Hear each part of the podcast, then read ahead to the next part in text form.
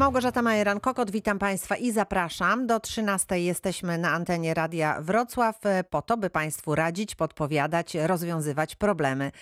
A zatem zapraszam. Dziś na tapetę bierzemy prawo pracy, także w tym szczególnym pandemicznym czasie. A razem z nami są dziś eksperci, inspektorzy Państwowej Inspekcji Pracy. To pani inspektor Ewa Kulik. Dzień dobry, witam panią. Dzień dobry Państwu. I pan inspektor Łukasz Paroń. Witam również serdecznie. Dzień dobry, kłaniam się Państwu. I przypomnę Państwu nasze numery telefonów, tak by móc się do nas dodzwonić. 71 391 0000, a także 339 90 60.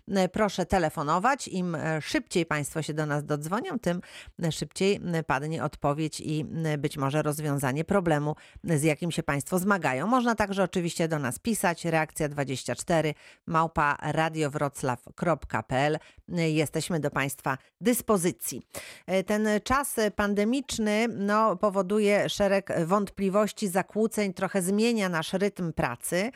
W związku z tym pytania od słuchaczy właśnie, których dotknęła izolacja czy kwarantanna. I pytanie pierwsze jest następujące.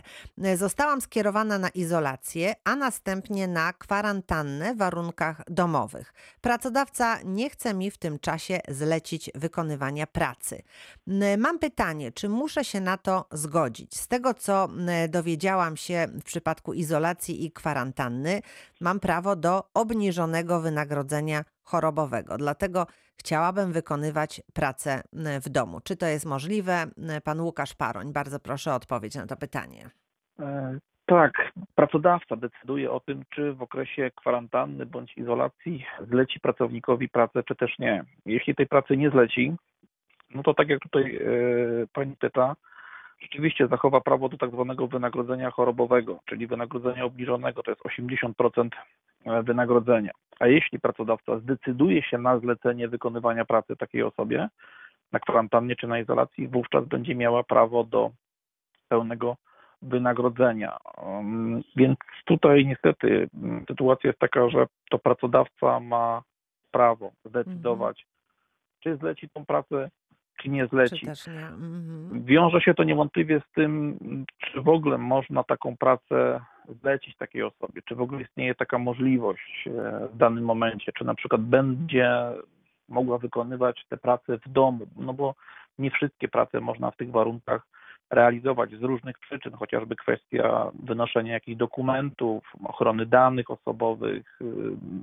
Czasami niestety nie ma takiej możliwości, dlatego ta decyzja została zastrzeżona dla pracodawcy. No tak, bo to może być taka sytuacja, że pracownik jest tak bardzo potrzebny, jeżeli może ze względów zdrowotnych, prawda, które nie przeszkadzają wykonywać pracę, to taka umowa pomiędzy pracodawcą a pracownikiem może zostać, że tak powiem, dokonana.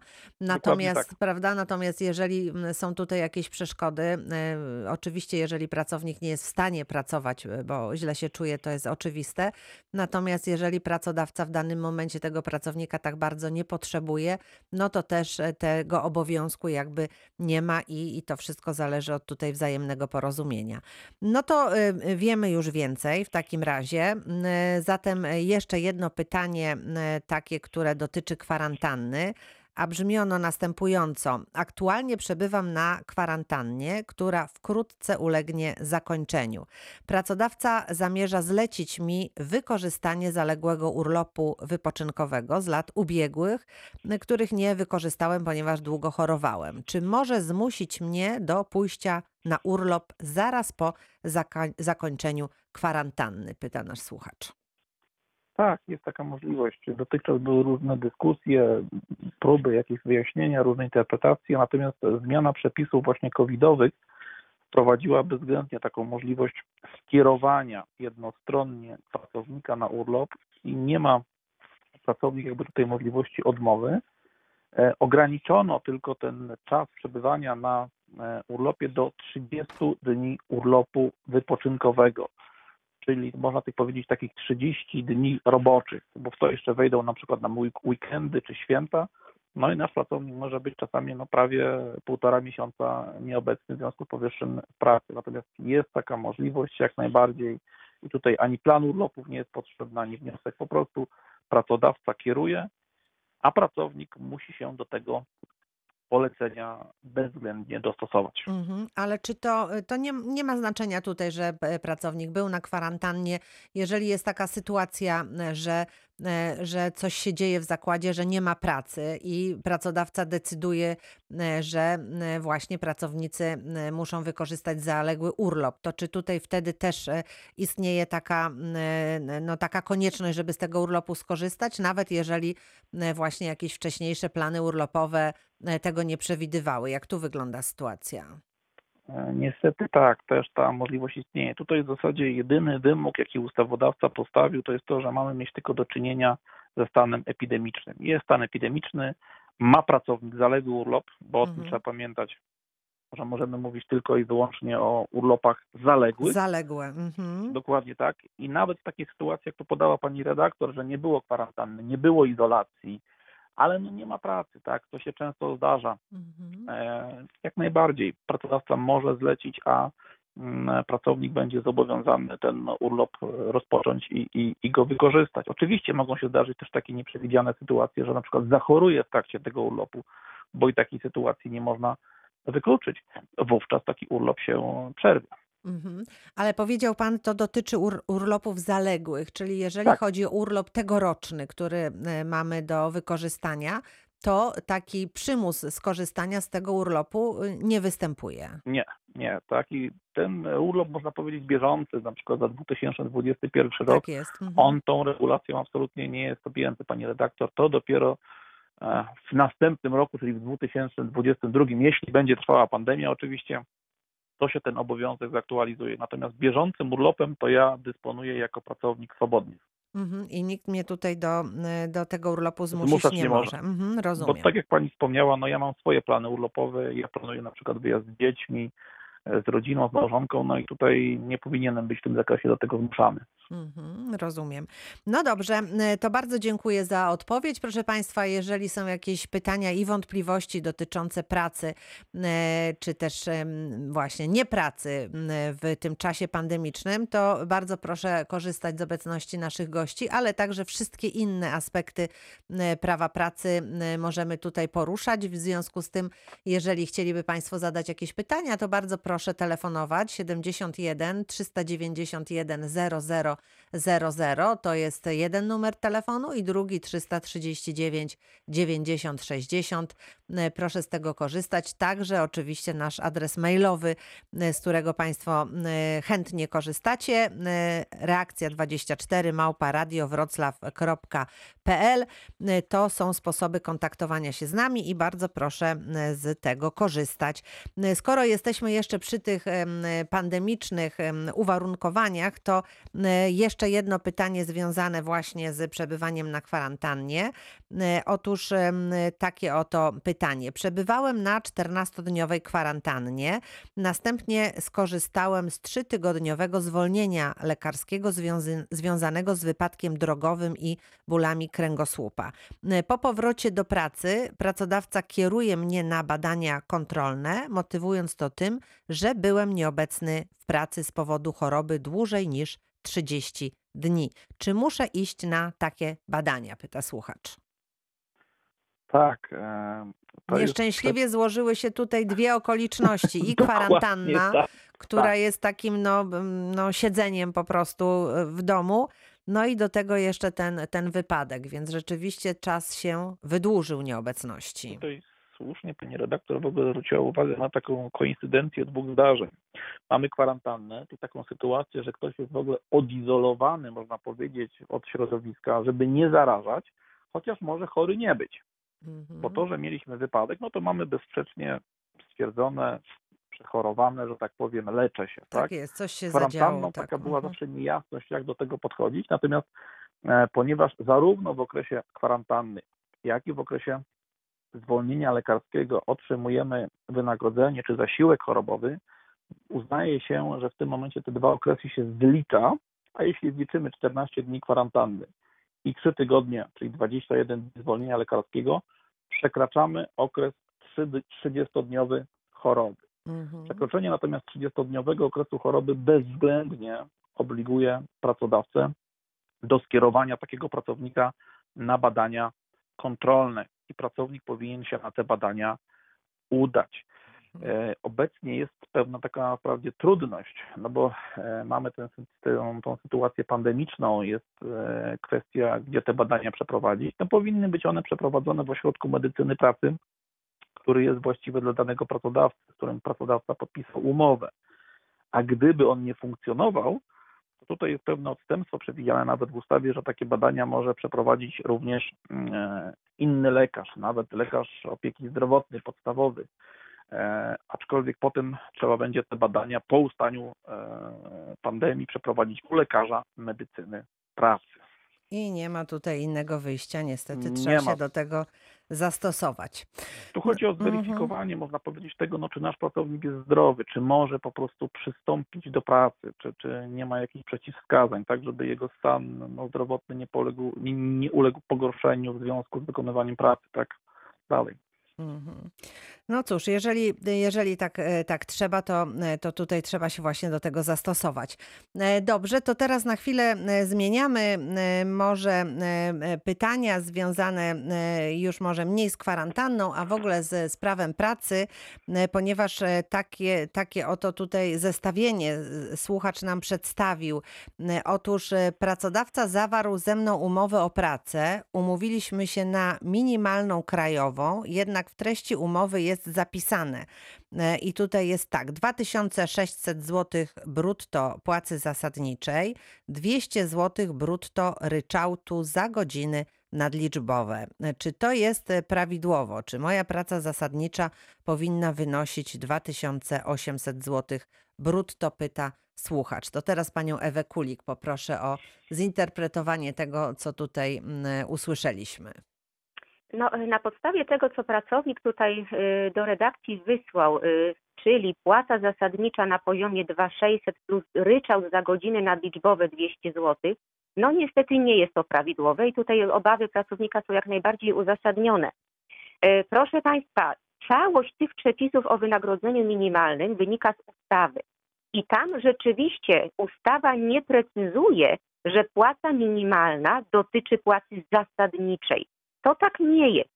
Płaca zasadnicza istotnie może być niższa, natomiast jeżeli są inne składniki wynagrodzenia, na przykład w postaci dodatku funkcyjnego, na przykład w postaci premii, i te dodatki spowodują, że w sumie nasza wypłata będzie miała wartość minimalną, czyli 2800 w tym roku, to wszystko będzie dobrze. Mało tego, ustawa nawet przewiduje, że jeżeli nie mamy takich dodatków funkcjonujących w zakładzie, to pracodawca ma obowiązek naliczyć dodatek wyrównawczy, czyli w sumie to 2800 możemy dostać. Natomiast pan tutaj pisze wyraźnie, że chodzi o ryczałt za godziny nadliczbowe i tutaj tak niestety jest. Już jest problem, dlatego że ustawa wyraźnie wyłącza taką klasyfikację. Godziny nadliczbowe muszą być zapłacone powyżej płacy minimalnej. Nie mogą być wliczone do minimum. One muszą być zapłacone ponad To jest dodatkowe wynagrodzenie, tak, ponad Dokładnie. Tą kwotę minimalną. Nieważne, czy my sobie nazwiemy to ryczałt, czy my zapłacimy godziny wyliczone za każdą zgodnie z przepisami. Jeśli to jest dodatek związany z godzinami nadliczbowymi, to musi być zapłacony powyżej. Także tutaj rzeczywiście jako płaca podstawowa powinna być 2800, ryczałt za godziny wtedy 200 zł dodatkowo, bądź jeśli taką sytuację już mamy w umowie, a nie inną, czyli 2600 plus 200 zł, to jeszcze 200 zł dodatku wyrównawczego nam się należy do kwoty minimalnej, bo godziny nadliczbowe wliczyć nie wolno w minimalną. Rozumiem, czyli mamy sytuację też jasną. Myślę, że nasz słuchacz tutaj wszystko będzie teraz na ten temat wiedział, a my przechodzimy do kolejnego pytania, a tutaj mamy umowę na stałe. Słuchaczka pisze w ten sposób: złożyłam wypowiedzenie z pracy z zachowaniem 3-miesięcznego okresu wypowiedzenia. Kilka dni temu dowiedziałam się, że jestem w ciąży. Chciałabym wycofać moje wypowiedzenie, bo trudno mi podjąć nową pracę, będąc w ciąży. Czy mam do tego prawo? Pyta nasza słuchaczka. No tak, to jest bardzo częste pytanie, jeśli chodzi o kobiety w ciąży, dlatego że właśnie z żadnego przepisu kodeksu pracy nie wynika tak wprost, że ma się wtedy prawo do wycofania swojego wypowiedzenia. No takiego przepisu to nie ma. Natomiast proszę Państwa, przepisy kodeksu pracy bardzo ściśle tutaj podkreślają i są tutaj takie jednoznaczne, jeśli chodzi o ochronę wynagrodzenia, ochronę trwania stosunku pracy kobiet w ciąży. I to jest ochrona zarówno przed wypowiedzeniem stosunku pracy, jak i rozwiązaniem, czyli tego skutku w postaci ostatecznego odejścia z pracy. Więc tutaj jak najbardziej, ponieważ pracownica nie wiedziała, że jest w ciąży, składając wypowiedzenie, dokładnie, a potem się okazało, że jednak jest w ciąży i ta trwałość stosunku pracy jest jej potrzebna, ma prawo zwrócić się do pracodawcy z prośbą o to, aby wycofać to całe swoje oświadczenie woli o wypowiedzeniu.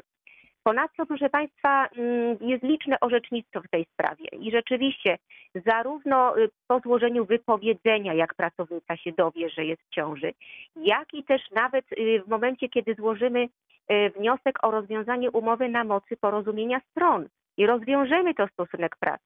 Jeśli pracownica się dowie, że w chwili, kiedy podpisywała to porozumienie, była już w ciąży, no nie wiedziała o tym, tak? Ma prawo zwrócić się do pracodawcy o to, żeby wycofać to porozumienie i tak jakby wrócić do pracy, tak jakby uznać to oświadczenie za niebyłe. Tutaj też liczne orzecznictwo to potwierdza, więc rzeczywiście, no jeśli pracodawca nie zechce tego zrobić, nie zechce się zgodzić na to wycofanie wypowiedzenia, no to zostaje tej pracownicy droga sądowa. Ale biorąc pod uwagę orzecznictwo, no raczej tutaj pracownica jest na wygranej pozycji i pracodawca powinien bez problemu przywrócić ją do pracy. Bardzo dziękuję. Jeszcze taka sytuacja, która też może się zdarzyć, a właściwie chyba często się zdarza, gdy kogoś nie ma w pracy. Otóż słuchacz pisze następująco. Pracodawca chce, abym przez następne 2 miesiące wykonywał pracę za nieobecną koleżankę. Czy ma prawo mnie do tego zmusić? I czy należy mi się za to dodatkowe wynagrodzenie? No rzeczywiście jest taka możliwość, aby oddelegować pracownika do innej pracy. Wyraźnie na to kodeks wskazuje, że 3 miesiące w roku kalendarzowym możemy być oddelegowani do innej pracy. I tutaj rzeczywiście nie wymaga to żadnego aneksu do umowy, ani wypowiedzenia zmieniającego. To jest zwykłe polecenie służbowe. No dla celów dowodowych dobrze by było, żeby to było na piśmie, ale też rzeczywiście przepisy tego nie precyzują, więc zwykłym poleceniem służbowym po prostu wykonujemy przez pewien czas, maksymalnie 3 miesiące w roku, inne obowiązki. Ale proszę Państwa, no ma tutaj to pewne ograniczenia, pewne obwarowania. Po pierwsze, muszą być to obowiązki zgodne z naszymi kwalifikacjami, żeby pracodawca nie wpadł na pomysł, żeby pracownika oddelegować do innej pracy, do której nie ma pojęcia. Zupełnie inne stanowisko, inny dział i tak dalej. I tak dalej. No i proszę Państwa, trzeba brać jeszcze pod uwagę takie sprawy jak zasady współżycia społecznego. Nie można zrobić czegoś takiego, żeby na przykład panią księgową przesunąć na portiernię, prawda? No kwalifikacji to tam za bardzo nie trzeba, żeby wydać klucze, prawda? Ale mimo wszystko to jest inne zupełnie stanowisko pracy. To jest nie ten standard pracy, nie ten rodzaj i stanowisko, więc takich przesunięć też oczywiście absolutnie nie powinno być. Natomiast co z tym wynagrodzeniem, o co tutaj pracownik pyta? No żadne dodatkowe wynagrodzenie nam się nie należy. Natomiast nie możemy na tym wynagrodzeniu stracić. Czyli jeśli moje dotychczasowe stanowisko jest droższe, zarabiam więcej niż na tym stanowisku, na które zostanę przesunięta, mam prawo zachować swoje wyższe wynagrodzenie. I działa to też odwrotnie. Jeżeli zostanę przesunięta na stanowisko wyższe, wyżej płatne, to należy mi się tamto wynagrodzenie wyższe. Dokładnie, czyli w żadnej konfiguracji nie mogę stracić na wynagrodzeniu. Natomiast, proszę Państwa, bardzo często się dzieje też tak, że w sytuacji, kiedy na przykład mamy sezon urlopowy, pracodawca zleca nam dodatkowe obowiązki za innego pracownika i jeżeli tutaj nie wystąpią godziny nadliczbowe, no to też nie ma za bardzo podstawy do tego, żeby żądać drugiej wypłaty, tak, za nieobecnego pracownika. Tutaj po prostu organizacja pracy wygląda w taki sposób, że później, kiedy ja pójdę na urlop, ktoś za mnie wykona obowiązki moje. No będzie miał ciężej, ale podstawy do żądania drugiej wypłaty to tutaj naprawdę nie ma. Rozumiem. No to znów jasność w kolejnej sytuacji, którą przedstawiają nam słuchacze. Proszę Państwa, do godziny 13 jesteśmy na antenie Radia Wrocław i bardzo proszę, jeżeli ktoś chciałby zadać pytanie telefonicznie czy mailowo, to jest jeszcze sporo czasu, choć pierwszą część naszego dzisiejszego spotkania właśnie kończymy. Za chwilę część druga.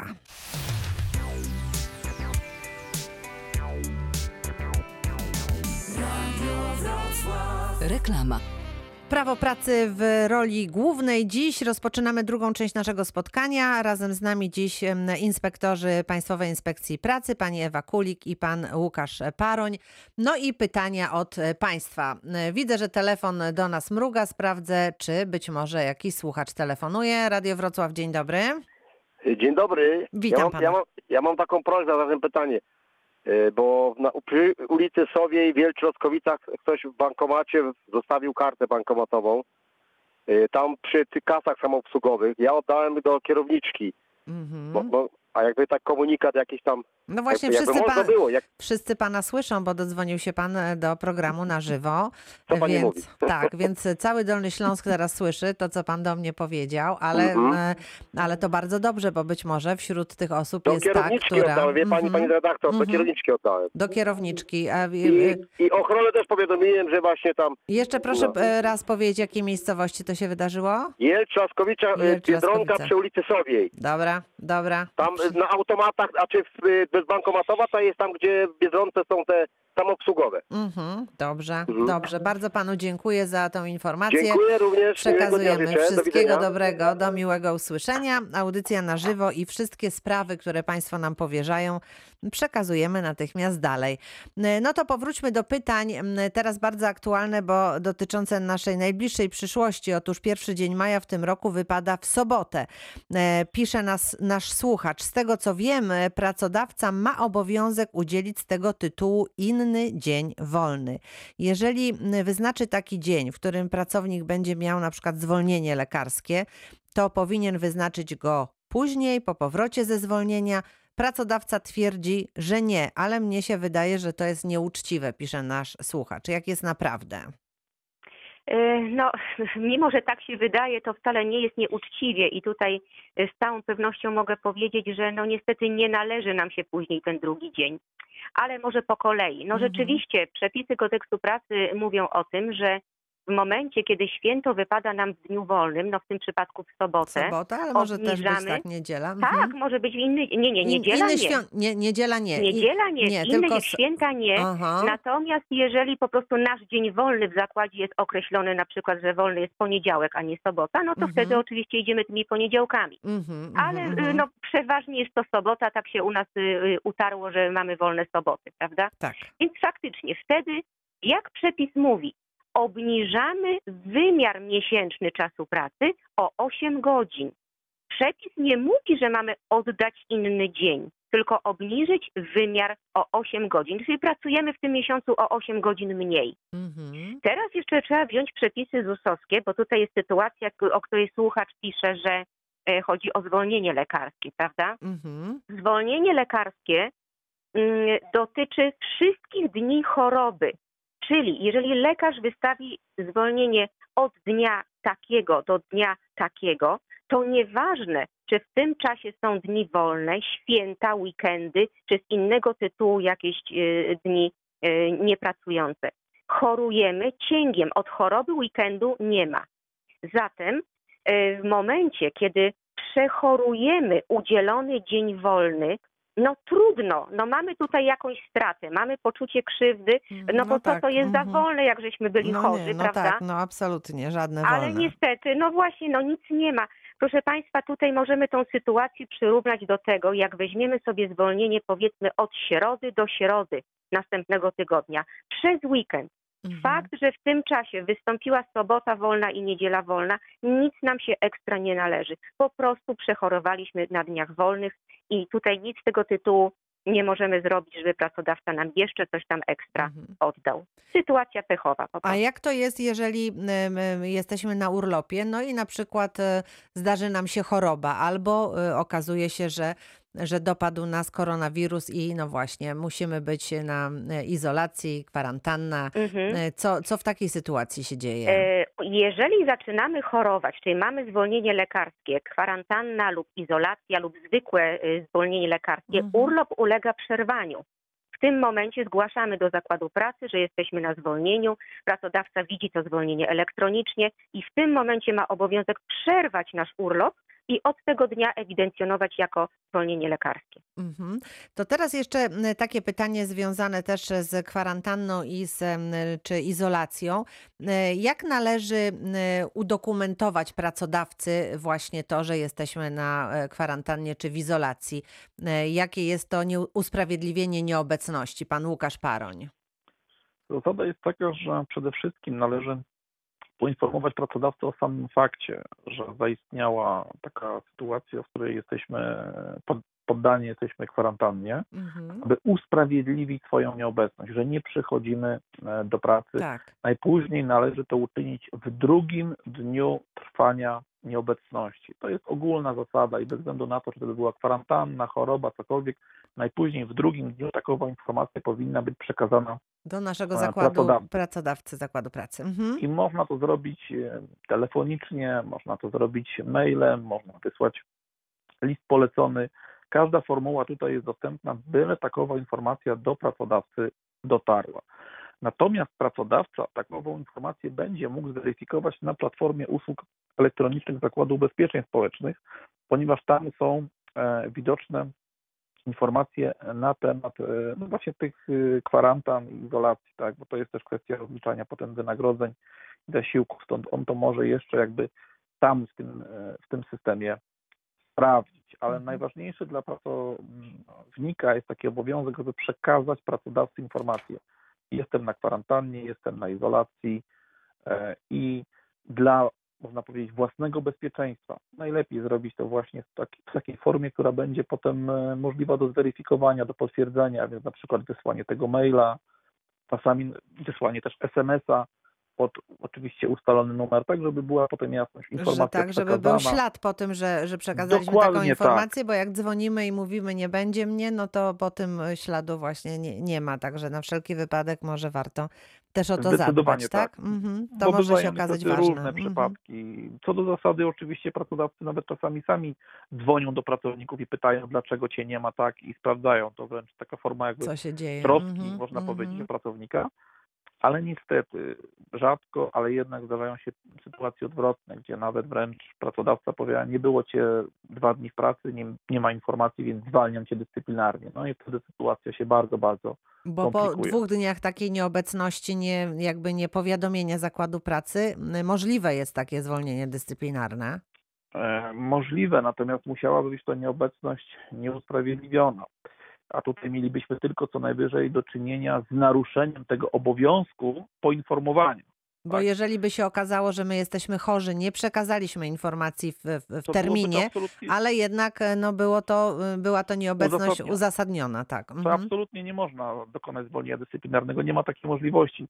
Ale niestety wtedy pracownik się naraża na postępowanie sądowe, na rozpatrywanie sprawy przed sądem, pisanie odwołań, no to jest dość żmudna procedura, prawda? A takie dopełnienie takiego obowiązku informacyjnego nie jest nadmiernie obciążające, tak? I dlatego stąd tak apeluję do każdego z pracowników wysłać tego SMS-a, tego maila, żeby było potwierdzenie. Żeby wszyscy byli dobrze poinformowani, żeby nie było tu wątpliwości. Nawet może ktoś z rodziny podjechać do zakładu, przekazać jakieś pismo usprawiedliwiające nieobecność domownika. Najważniejsze, żeby mieć ten dowód. Tak jest. No to zachęcam Państwa. Pan Piotr z Wrocławia do nas zadzwonił. Zachęcam do zadawania pytań. Bardzo proszę, Panie Piotrze. Dzień dobry. W nawiązaniu właśnie do tej dyskusji chciałbym jeszcze dopytać, co w przypadku, jeżeli powiadomię pracodawcę 1. czy 2. dnia telefonicznie, że nie będzie mnie w pracy, a pracodawca później stwierdzi, że żadnego telefonu nie miał. czy mogę dochodzić poprzez jakieś billingi, poprzez proces w sądzie pracy? Panie Łukaszu, bardzo proszę. Jasne. Proszę pana, w takiej sytuacji każde źródło dowodowe, i tutaj pan trafnie wskazał, nawet billing, tak, czyli wydruk billingów, jak najbardziej jest, proszę pana, podstawą do dochodzenia swoich roszczeń, dlatego że jeśli będziemy mieli na billingu numer telefonu, który jest numerem telefonu pracodawcy, nie wiem, kadr, przełożonego, czy kierownika, dokładnie tak, majstra brygadzisty, to pan wskaże, że dzwonił pan do tej osoby i okolicznością to potwierdzającą jest ten numer telefonu. Zwłaszcza jeśli na przykład ta rozmowa trwała, nie wiem, minutę, 2, 3, 4, 5, no bo to też wiadomo, ta informacja nie jest jakaś długa, tak? Tak, ale jednak nie może trwać 1 czy 2 sekund, prawda? Bo trzeba wypowiedzieć to, co się dzieje. Nie ma takiej możliwości. Mhm. Czyli dotyczy to tylko zwolnień, czy również urlopów na żądanie, powiedzmy? Proszę pana, dotyczy to każdej nieobecności w pracy. Natomiast musi pan pamiętać o jednej rzeczy.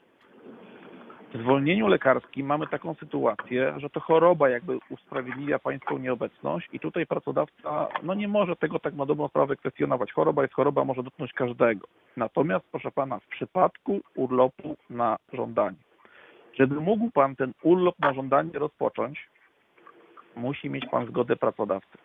I nie wystarczy samo sformułowanie, że ja chcę iść urlop na żądanie i odłożyć słuchawkę, tylko trzeba niestety oczekiwać na decyzję pracodawcy, czy wyraża na to zgodę, czy nie. Bo jeśli powie panu, że nie wyraża zgody na udzielenie urlopu na żądanie, to pomimo tej popularnej nazwy, jaka jest, że urlop na żądanie, ten urlop nie został udzielony. Panie Piotrze, wszystko jasne? Tak, jak najbardziej. To akurat nie ukrywam, że jestem zdziwiony, ale bardzo dobrze. A ja powiem panu, że też nie jestem zdziwiony, bo często pracownicy, kiedy się dowiadują, że niestety urlop na żądanie nie działa tak jak automat, że tak powiem. Że żądam i otrzymuję od razu. Mhm. To pracownicy są bardzo często zdziwieni, natomiast jest bardzo bogate orzecznictwo już w tym zakresie. I nie ma takiej możliwości, żeby mówiąc kolokwialnie, pracownik sam sobie udzielił urlopu na żądanie. Jeszcze mam pytanie, gdzie znajdę wykładnię właśnie tej interpretacji tego urlopu na żądanie? W kodeksie pracy czy... W kodeksie pracy takiej wykładni, o której ja panu w tej chwili mówię, nie znajdzie pan. Znajdzie pan to na pewno na naszych stronach Państwowej Inspekcji Pracy, gdzie jest dział porady prawne i jest taka sekcja o urlopach wypoczynkowych, tak? Jeśli wejdzie pan na stronę internetową www.pip.gov.pl, tam są porady prawne i jest m.in. takowa informacja na temat urlopu na żądanie. Może pan również, taka też istnieje możliwość, zwrócić się do nas o udzielenie porady w tym zakresie w formie pisemnej. Może pan to zrobić nawet w formie elektronicznej, więc nie trzeba jakichś pism. Nie trzeba się wybierać, pisać pism, tak. Mhm. Dokładnie tak. I otrzyma pan też w formie elektronicznej odpowiedź, gdzie będą przytoczone te wyroki, które właśnie można powiedzieć interpretują, wyjaśniają tą sytuację. Dobrze, dziękuję bardzo. Dziękujemy również i zapraszamy do godziny 13. Jesteśmy na antenie Radia Wrocław i jeżeli mają Państwo pytania, to proszę telefonować 71 391 0000, ale także 339 90 60. No i oczywiście nasz adres mailowy również do Państwa dyspozycji. Teraz kolejne pytanie. Jestem główną księgową w spółce, pisze nasza słuchaczka. Wiem, że osoby zarządzające przedsiębiorstwem nie mają prawa do płatnych nadgodzin. Moje stanowisko nie jest jednak zarządzające. Pełnię funkcję księgowej, ale nie uczestniczę w zarządzaniu spółką. Czy moje nadgodziny, które czasem wystąpią, nie powinny być jednak zapłacone? Pyta nasza słuchaczka. No niestety obawiam się, że tutaj pani księgowa jest na przegranej pozycji. Tutaj nastąpił pewien problem. W jej zakładzie pracy jej ranga jako głównej księgowej jest odczytywana jako niższe stanowisko niż w przepisach kodeksu pracy, tak bym to określiła.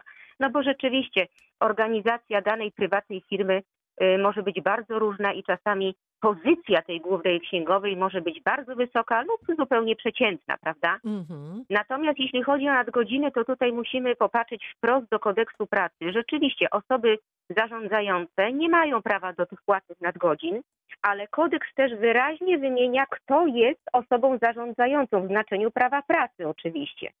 I przepis mówi, że to są pracownicy kierujący jednoosobowo zakładem pracy, zastępcy tych osób, pracownicy wchodzący w skład kolegialnego organu zarządzającego zakładem pracy oraz główny księgowy. I to oraz jest tutaj kluczowe. Nieważne, czy nasze stanowisko głównego księgowego ma rangę wysoką lub niską, dlatego że kodeks pracy wyraźnie wymienia osoby takie oraz główny księgowy. Więc w tej sytuacji kodeks pracy przewiduje, że główny księgowy jest osobą zarządzającą. W jakimś sensie zarządzającą i też do tej grupy tutaj dokładnie należy. Dokładnie, więc tutaj pani księgowa, która zadała to pytanie, raczej moim zdaniem powinna popracować nad swoją pozycją w zakładzie pracy, dlatego że kolokwialnie mówiąc, główna księgowa w spółce to nie jest byle kto. To jest ważna osoba, tak jest. Oczywiście, że tak. Natomiast czy tak faktycznie jest, czy ma tam jakąś moc sprawczą, czy jest decydentem, czy nie, to w znaczeniu prawa pracy ma zupełnie drugorzędne znaczenie. Z kodeksu pracy to jest osoba zarządzająca i rzeczywiście prawa do tych nadgodzin nie ma. Bardzo dziękuję. Teraz pytanie pani Alicji. Powracamy do urlopu na żądanie, który okazał się tutaj dla państwa interesujący. Pani Alicja pisze w ten sposób. Była mowa o urlopie na żądanie. A ja mam pytanie, czy jest jakiś limit godzinowy, w jakim trzeba pracodawcy zgłosić, że się ten urlop bierze? Przychodzę do pracy wcześniej niż moi przełożeni, więc jak oni przyjdą do pracy, żeby mogli odebrać telefon, no to ja już powinnam tam być. Co robić w takiej sytuacji? Pyta pani Alicja. To znaczy tak, przepisy kodeksu pracy mówią, że należy powiadomić w dniu tej nieobecności, tak jak już to wcześniej wspomniał mój kolega. Urlop na żądanie po prostu w dniu. No zatem na podstawie tych przepisów rzeczywiście można by powiedzieć, że nawet w ostatniej godzinie naszej pracy można zgłosić tą nieobecność i będzie w porządku. Natomiast proszę państwa, no musimy troszeczkę wziąć pod uwagę organizację pracy danego zakładu i nie możemy całkowicie spowodować jakiejś blokady czy utrudnień organizacyjnych. Przyjmuje się, że taką zasadą wychodzącą naprzeciw zasadom współżycia społecznego jest to, żeby zrobić to w pierwszej godzinie naszej pracy. Ale pani tutaj wtedy pisze, jeżeli... no właśnie, że no w tej właśnie, pierwszej godzinie jej pracy nikt nie odbierze, telefonu, bo nikogo nie ma. Ona przychodzi wcześniej do pracy, w związku z tym wtedy... Tutaj należy po prostu zastosować logikę i zawiadomić w pierwszym możliwym momencie, kiedy jest to wykonalne. Wcześniej oczywiście możemy wysłać SMS-a, możemy wysłać maila, żeby był dowód na to, że staraliśmy się to zrobić wcześniej, prawda? Ale ten telefon, jeżeli to jest oczywiście główne źródło powiadomień w naszej firmie, no należy wykonać w momencie, kiedy już ta kadrowa czy szefowa przyjdzie do pracy i zwyczajnie będziemy mieli komu o tym powiedzieć. No tak, w wielu wypadkach też ten zdrowy rozsądek i wzajemne zrozumienie pracodawcy i pracownika jest bardzo ważne i tak, tym też powinniśmy się kierować. Właśnie, kiedy musi to wystąpić. Wszystko musi tutaj zagrać, żeby wszyscy byli zadowoleni, żeby można było funkcjonować też zakład pracy. O tym pewnie trzeba pamiętać również. Teraz takie pytanie związane z pracą za granicą, to jest też sytuacja, która dzieje się bardzo często. Słuchacz pisze w ten sposób. Pracowałem przez 2 lata w Irlandii. Czy ten okres pracy liczy mi się do urlopu w polskich firmach? Jak powinienem go udokumentować? Pisze słuchacz. Liczy się, oczywiście, że się liczy i to nie tylko do urlopu, ale do różnych uprawnień pracowniczych, na przykład do dodatków stażowych, do nagród jubileuszowych, jeżeli takie oczywiście w zakładzie mamy. Kwestia dokumentacji jest tutaj bardzo obszerna, ponieważ w niewielu krajach jest podobnie jak w Polsce, gdzie mamy świadectwo pracy, tak, czyli ten podstawowy dokument, którym dokumentujemy nasz staż w Polsce. No, z tych obcych krajów musimy po prostu przyjąć każdy dokument, który potwierdza okres zatrudnienia, jaki żeśmy tam posiadali. Czyli proszę państwa, bardzo często są to dokumenty związane ze zgłoszeniem do tamtejszego ubezpieczenia społecznego. albo umowa, w której jest zawarta etatę, pracował od do, tak? Też oczywiście taki dokument musimy przyjąć. Czasem, proszę Państwa, nawet są to referencje, w którym jest opisane od kiedy do kiedy żeśmy pracowali, co żeśmy wykonywali i oczywiście łącznie z pochwałą, że dobrze, tak? Bo to jest typowe dla referencji. Więc proszę Państwa, ponieważ nie ma w Unii Europejskiej, ani jeszcze w krajach spoza Unii jednolitych dokumentów, tak całkowicie jednolitych, którymi można się posłużyć w tym celu, no to musimy brać szeroko różne inne dokumenty. Warunek, proszę Państwa, jest jeden. Te dokumenty muszą być tłumaczone na język polski.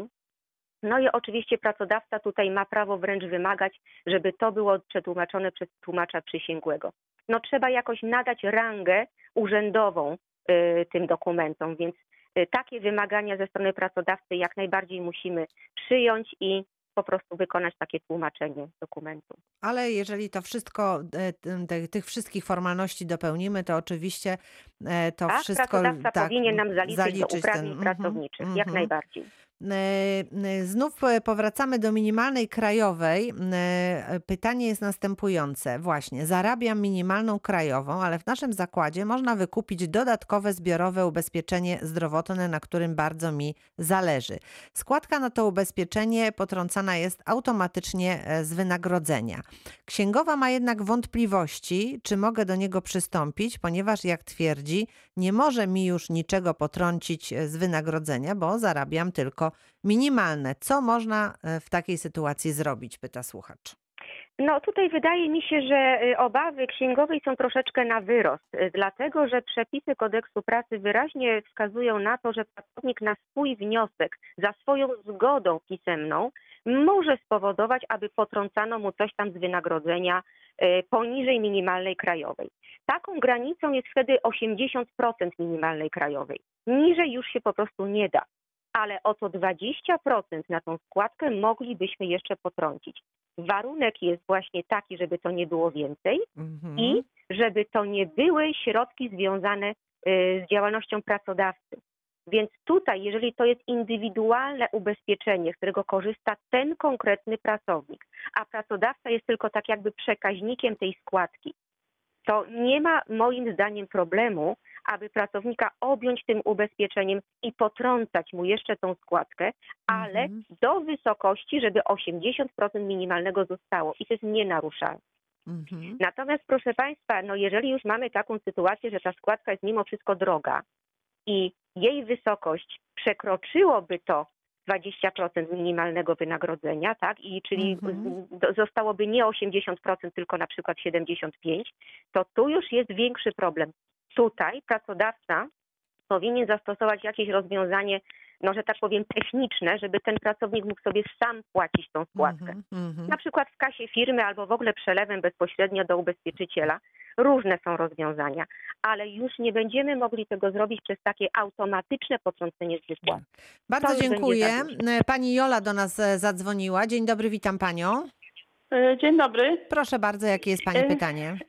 Chciałam zapytać o taką rzecz. Mój mąż ma 62 lata i teraz kończy mu się umowa i chciałam zapytać, czy jest jakiś przepis, który...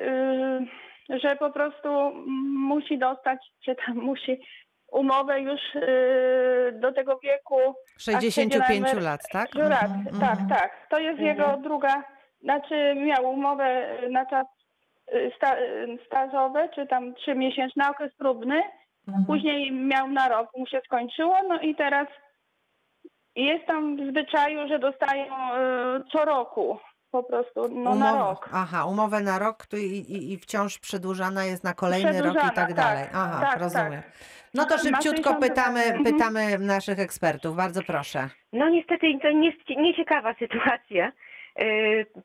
Ochrona przedemerytalna dotyczy wypowiedzenia, czyli nie może pracodawca wypowiedzieć umowy chronionemu pracownikowi, jeśli jest w ochronie przedemerytalnej. Natomiast tu jest kwestia tego, że umowa nam się zwyczajnie kończy z tego, co Pani powiedziała, więc nie wymaga to żadnego wypowiedzenia. No niestety, jeżeli tutaj negocjacje z pracodawcą nic nie dadzą, to pracodawca ma tutaj możliwość po prostu nie dać kolejnej umowy i no niewiele na to można poradzić. Aha, wiem, że przedłuży na pewno, bo już jest grafik na maj, ale no tylko kwestia...